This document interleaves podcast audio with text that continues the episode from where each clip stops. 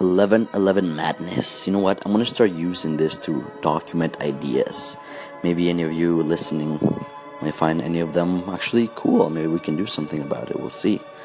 I'm watching the uh, the new the new show. Actually, I don't even know if it's that um, that new, but I'm um, watching um, Limitless. Has any of you guys heard it? Well, I got pretty excited when I started seeing some of the parallels between like faith and the way that you see like the spirit, the spirit of God, the way that God moves, and you start kind of seeing it almost in like a supernatural, limitless way, right? And even though it is kind of a weird comparison because the whole drug part like it's completely takes out of the equation the spiritual part because of these associations but in a way it's similar. And if you can see past that i think it's interesting. You know and you can get into like an interesting talk right? Because you know when you get wisdom right? Wisdom that's spiritual. And you basically are able to see things beyond what the world sees it by right? That's one of the beauties, you know. Like literally, it says, like Jesus says that, you know, His love, His wisdom, His knowledge surpasses all understanding, which means it's above, above anything else that you can ever, you know, imagine. And those are the the mysteries. Now it actually says the word that the mysteries of the kingdom of heaven no man can utter you know, like we we don't know. No one no one has known certain things, and a lot of things we won't know until we, you know, we pass this life. So I think it's interesting, and, uh, and I'm, I'm I'm working right now actually on a course, a course that's going to be changing many many lives, and it's cool because you know it has like that element, that groundness of, of the message, which is the most you know, powerful thing. The message is what really controls your life, controls your reality, you know? Because the mouth speaks from the abundance of the heart.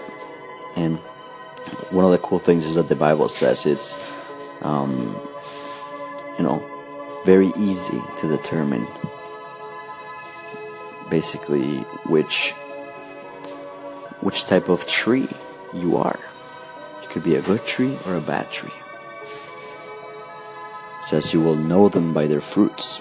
That's how you know how a tree is.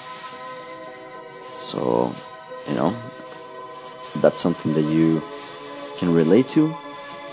If you are someone that not only wants to have a business online, start a business online, but you want to craft a powerful message, you know, to craft something to package your message, your story in a way that's unique, in a way that's powerful, in a way that it's bigger than life, bigger than yourself, bigger than anything that you imagined. Come on, admit it.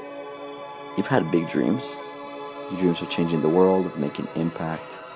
You know, I do all the time.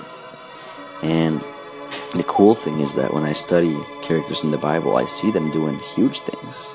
And I identify with that.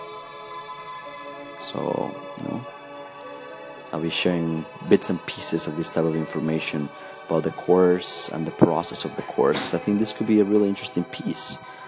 And if audio is as awesome as, you know, I, I've always liked audio because I, I've been a musician my whole life pretty much. So it was very little drums, guitar, piano, um, bass.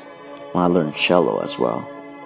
And I love audio just in all sorts of forms. So I think it's going to be the next revolution. I think everything's going to be controlled by audio, and and that's why I'm, I'm making this uh, you know fearless entrepreneurship, limitless entrepreneurship, and I'm, I'm still trying to debate what the best name of the course is. But I was debating if I should call it Seven is Limitless, and seven obviously represents the Word of God. So you know you become limitless when you have the Spirit of God with you, you actually achieve your full potential.